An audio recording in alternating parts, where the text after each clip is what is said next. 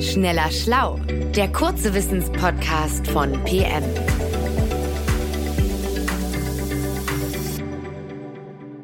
Hallo, willkommen zu einer neuen Folge von Schneller Schlau. Ich bin Joanna Kollert. Mir gegenüber sitzt unser Wortexperte Stefan Brav, der sich, ich freue mich sehr, einmal mehr mit der Herkunft von Ortsnamen beschäftigt. Du hast ja schon mal eine Folge zu den mitunter absurden Geschichten hinter Ortsnamen gemacht, lieber Stefan.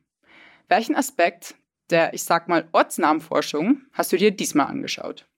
Tja, liebe Joanna, äh, beim letzten Mal habe ich mich an einigen sehr merkwürdigen Ortsnamen abgearbeitet. Ich kann mich zum Beispiel noch sehr gut an das Dorf Elend im Harz erinnern. Und beim letzten Mal hatte ich auch erklärt, dass Ortsnamen fast immer und, und ehrlich gesagt nicht weiter überraschend eben an die Orte anknüpfen, wo die Siedlung liegt. Die Endung Furt, wie in Frankfurt, bezeichnet eben wortwörtlich eine Furt, also eine Stelle an einem Fluss oder Bach, die so flach ist, dass Menschen und Tiere zu Fuß durchs Wasser auf die andere Seite kommen können. In Zeiten, als es noch nicht so viele Brücken gab, waren solche Furten halt besonders wichtige Orte. Und einige dieser Ortsnamen gaben wahrscheinlich sogar Auskunft darüber, wie tief das zu durchquerende Wasser genau war. In Schweinfurt beispielsweise gibt's heute noch, konnten also sogar kurzbeinige Schweine durch das Wasser warten. In Ochsenfurt, das liegt ein Stück weiter mainaufwärts, dagegen, da war die Furt nur noch für größere Tiere, beispielsweise eben für Ochsen geeignet. Das ist ja ziemlich niedlich, ehrlich gesagt. Und ich wusste gar nicht, dass Ortsnamen so viel Detailinformation in sich tragen. Und deine Eingangsfrage lässt dir ahnen, dass man aus den Namen noch mehr herauslesen kann.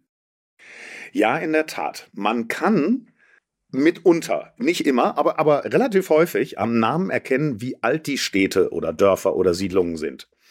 Die ältesten Siedlungsnamen in Mitteleuropa, die stammen aus vorgermanischer Zeit. Die sind dann keltischen oder römischen Umspr äh, Ursprungs.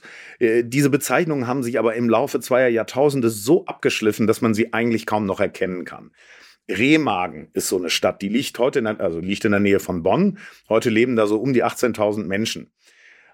Der Name Remagen geht auf ein römisches Kastell zurück, das dort vor etwa 2000 Jahren errichtet wurde und dann nach dem ursprünglichen keltischen Namen Rigo Magos benannt wurde. Und zwar äh, Rigo von, von dem keltischen Wort Rix für König und keltisch von Magos, Feld. Also der Ort hieß eigentlich Königsfeld.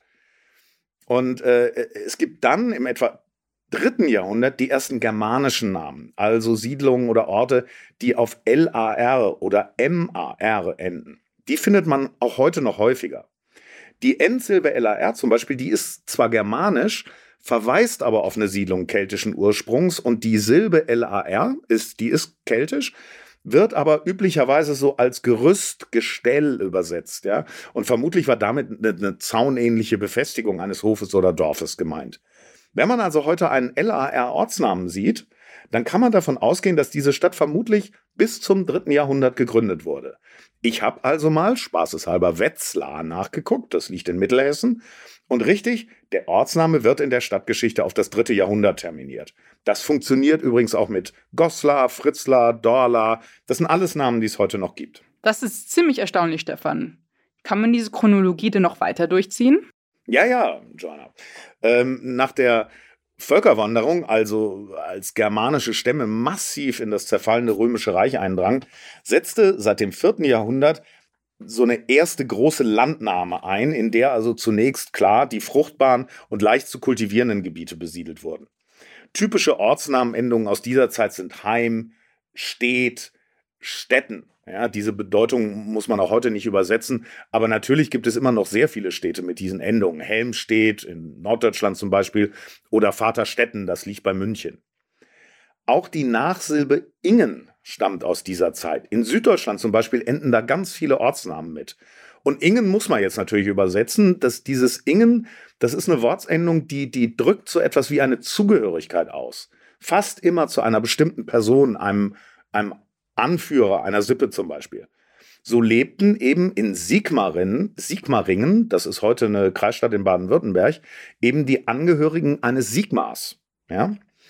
Vom 6. bis zum 8. Jahrhundert dann wurde dieser Siedlungsraum immer weiter ausgedehnt. Ja? Siedlungsnamen auf Dorf, Hausen oder Weiler stammen in der Regel aus dieser Zeit. Ähm, Hausen ist übrigens, nur mal so nebenher, der häufigste Ortsname in Deutschland. Zwölf Gemeinden und ganz viele Ortsteile heißen so. Hausen, das ist ja sehr kreativ. Aber sag mal, diese Ortsnamen verraten jetzt nichts über den Ort, an dem sie liegen, oder? Also diese Nachsilben bedeuten ja schlicht, hier stehen Häuser, dort ist ein Ort, hier ist ein Heim. Wann kam denn diese Verbindung zu den Orten in die Ortsnamen? Ja, das endete, änderte sich so etwa ab dem 8. Jahrhundert. Äh, die, die Menschen vermehrten sich und zwar stark, ja, und sie brauchten jetzt natürlich Platz. Aber die, die leicht zu besiedelnden Plätze waren halt jetzt besetzt, also begannen die Menschen in die Mittelgebirge vorzudringen. Zunächst wurden die Gebirgsränder und vor allem die Täler besiedelt und jetzt tauchen Ortsnamen auf, die auf Bach, Born oder Brunn enden, ja, wobei Brunn und Born eben jeweils Quelle meint die man gerne auch, nicht nur, aber gerne auch in bergigen Gegenden oder eben den Tälern findet. Paderborn zum Beispiel ist ein gutes Beispiel. Die Stadt liegt in der westfälischen Tieflandsbucht und rundherum steigt hier die Landschaft an. Das ist ganz klassisch. Es ging aber dann weiter, weil schließlich waren natürlich auch diese Flächen irgendwann besiedelt. Also wurde seit dem etwa 10. Jahrhundert und dann während des gesamten Hochmittelalters immer mehr Wald gerodet und neue Siedlungen angelegt.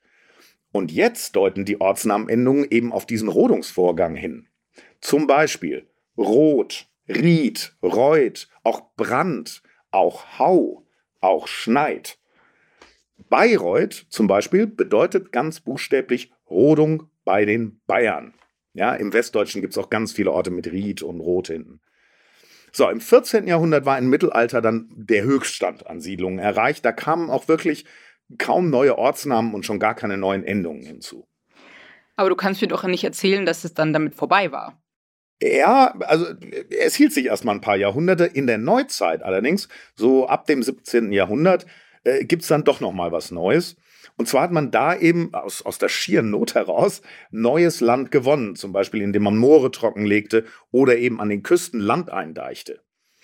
Und die betreffenden Ortsnamenendungen lauten dann Moor, das ist klar, im Ostfriesischen aber auch findet sich auch die äh, Endung Feen, die im Niederdeutschen sowas wie morastige Niederung bedeutet. Lammerstfeen, zum Beispiel ein Ortsteil der Gemeinde Filsum in Ostfriesland. Die, das ist ein gutes Beispiel. Dort wurde wirklich 1772 mit der Besiedlung eines trocken, einer trockengelegten Moorlandschaft begonnen. Die äh, Siedlungen im, im neu gewonnenen Deichland, die haben dann noch andere Endungen. Deich, klar, und aber auch Kog, das bedeutet nämlich im Niederdeutschen eingedeichtes Land. Zum Beispiel hieß das heutige Cuxhaven um 1700 noch Kokshafen. Ein kleiner, aber feiner Unterschied. Ziemlich erstaunlich, wie Endsilben etwas über die Siedlungsgeschichte aussagen. Gibt es denn noch andere Umstände, die Ortsnamen beeinflussen? Ja, klar. Ähm, äh, beispielsweise verändern eben die lokalen Dialekte die Namen. Ne? Ganz einfach. In Nord- und Westdeutschland zum Beispiel wird die Endsilbe Heim zu um. Ein schönes Beispiel ist Bochum. Das heißt nämlich eigentlich das Heim an den Buchen. Oder andersrum, das norddeutsche Beckum. Das wäre im Süddeutschen schlicht Bachheim. Aber weißt du was, Joanna? Vielleicht mache ich aus den Dialekten noch eine Folge zu Ortsnamen. Das wäre toll, Stefan. Ich höre diese Folgen total gerne und weiß, dass es unseren Hörerinnen und Hörern auch genauso geht. Bis es soweit ist, schauen Sie trotzdem bei uns rein. Wir haben ja noch ganz andere interessante Themen. Für heute sagen wir Tschüss. Tschüss. Schneller Schlau, der kurze Wissenspodcast von PM.